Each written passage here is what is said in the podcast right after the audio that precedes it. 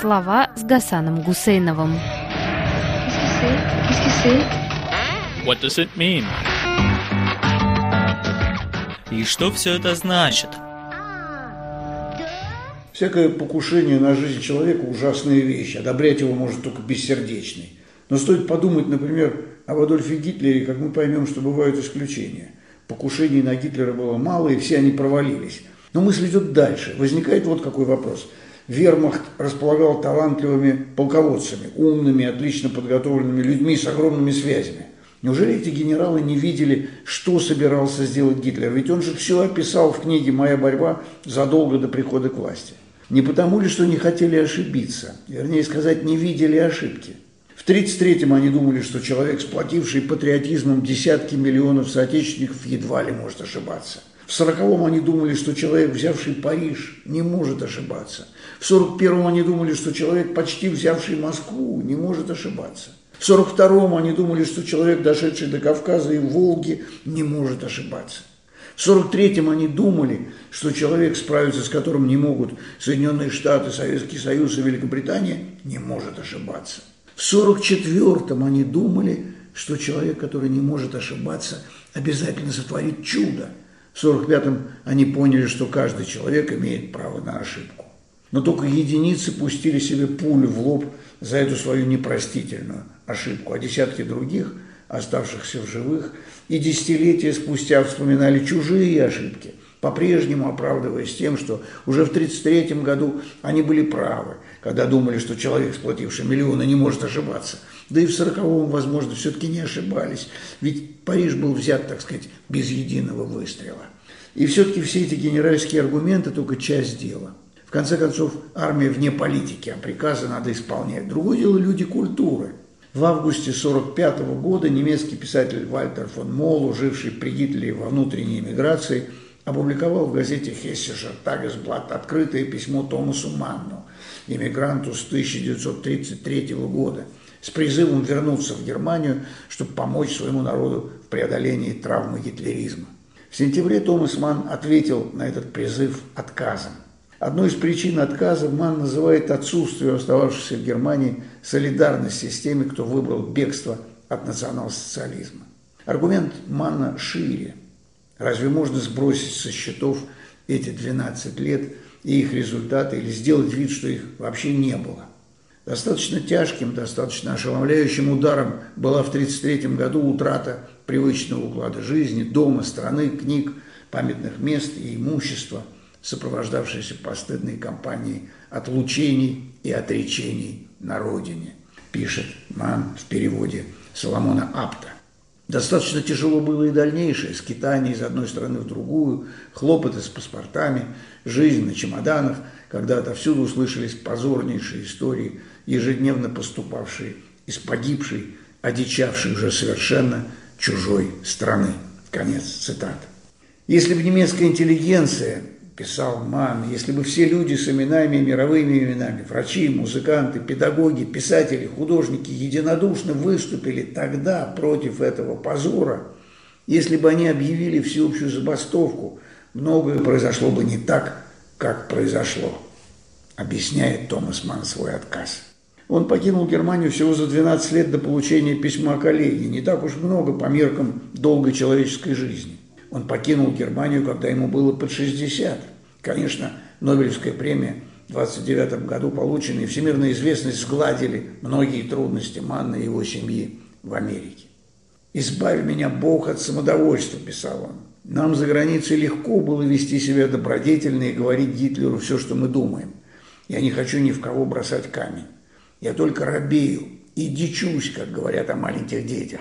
Да, за все эти годы Германия стала мне все-таки довольно чужой. Но ведь непозволительно, невозможно было заниматься культурой в Германии, покуда кругом творилось то, о чем мы знаем, пишет Томас Ман. Это означало прикрашивать деградацию, украшать преступление. Дирижер, который, будучи послан Гитлером исполнять Бетховена в Цюрихе, Париже или Будапеште, становился виновным в непристойнейшей лжи под предлогом, что он музыкант и занимается музыкой и больше ничем – но прежде всего ложью была эта музыка уже и дома. как не запретили в Германии этих 12 лет бетховенского Фиделио, оперу по самой природе своей, предназначенную для праздника немецкого самоосвобождения. Какая нужна была тупость, чтобы, слушая Фиделио в Германии Гиммлера, не закрыть лицо руками и не броситься вон из зала. Конец цитаты. Читатель может подумать, не слишком ли высокомерен просветающий писатель Томас Ман по отношению к целому народу, может ли даже выдающийся представитель культуры выступать с такой огульной критикой того целого, частью которого он сам себя осознает.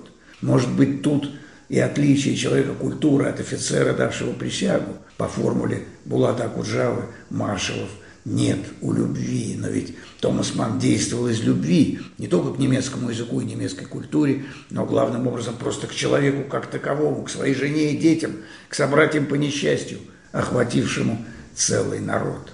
С 1933 года Томас Ман действовал как иностранный агент. Сначала как невозвращенец – отказавшийся подписать документ верности фюреру и задержавшийся в Швейцарии. В 1936 году он принял гражданство Чехословакии из рук консула этой страны, одновременно лишившись немецкого подданства и всего имущества, брошенного в Мюнхене. С 1938 года жил в Соединенных Штатах, откуда с 40 по 45 обращался к немцам по радио, уже как американский гражданин с 1944 года. Это его обращение находило слабый отклик даже у людей культуры но и десятилетия спустя они важны. Ведь многим и сейчас не вполне понятно, как же могло случиться, что такие умные люди, умевшие расщепить атомное ядро, нарисовать траекторию полета снаряда, спроектировать танк и самолет, ошиблись вместе со своим большим народом, его вождем и генералами. А какой-то шпак, какой-то латентный гей Писарчук уже в сороковом году понимал, что Германия не просто проиграет Англии, но должна будет проиграть в мировой войне. В 1980 году Соломон Константинович Апт выпустил книгу о Томасе Манне. В те позднесоветские годы многие мастера культуры согрешили с гитлеровской Германией, пытались протащить антисталинский подтекст, живописуя нацистский режим. Ничего не получилось. Телефильм «17 мгновений весны» ухитрился положить начало омерзительному двойному культу шикарной Германии штандартом фюрера Штирлица – и мудрой сталинской империи, которой служил полковник Максим Максимович Исаев. Правда, несмотря на относительную скоротечность Второй мировой войны, многие мастера слова и политического жеста продолжают с успехом доить черно-белую корову этого двойного культа. Так вот, в книге Апта, хотя она и была опубликована на излете так называемого советского застоя, никаких подтекстов нет. Но есть там полный перевод замечательного письма, которое Томас Ман написал в 1942 году французскому писателю Жюлю Ромену, широко издававшемуся, кстати, в Советском Союзе. А Жюль Ромен жил тогда тоже в Америке, был эмигрантом. Дорогой Жюль Ромен, я должен всячески поблагодарить вас за присылку ваших знаменитых мистерий и любезную дарственную надпись. Аналитический гений Франции, французская прелесть и ясность слова справляют в этой книге настоящие праздники. Но кое-что было мне не по душе. И вряд ли вас удивит это. И все-таки ваш визит в Германию в 1934 году, в Германию лагерей пыток, на землю, которой мы, немецкие писатели, давно не могли ступить иначе, как ценой жизни, в Германию, где наши книги были сожжены и преданы поруганию, и где вы все-таки сочли возможным активно содействовать изданию перевода одного из ваших шедевров письмом негодяю Геббельсу.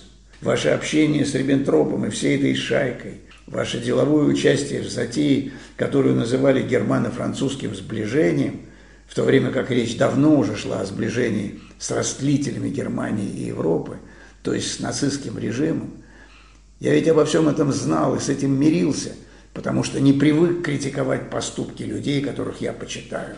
Но что после всего ужасного, что случилось, вам приятно рассказывать обо всем этом. Это меня лично как-то удивляет в не совсем положительном смысле слова.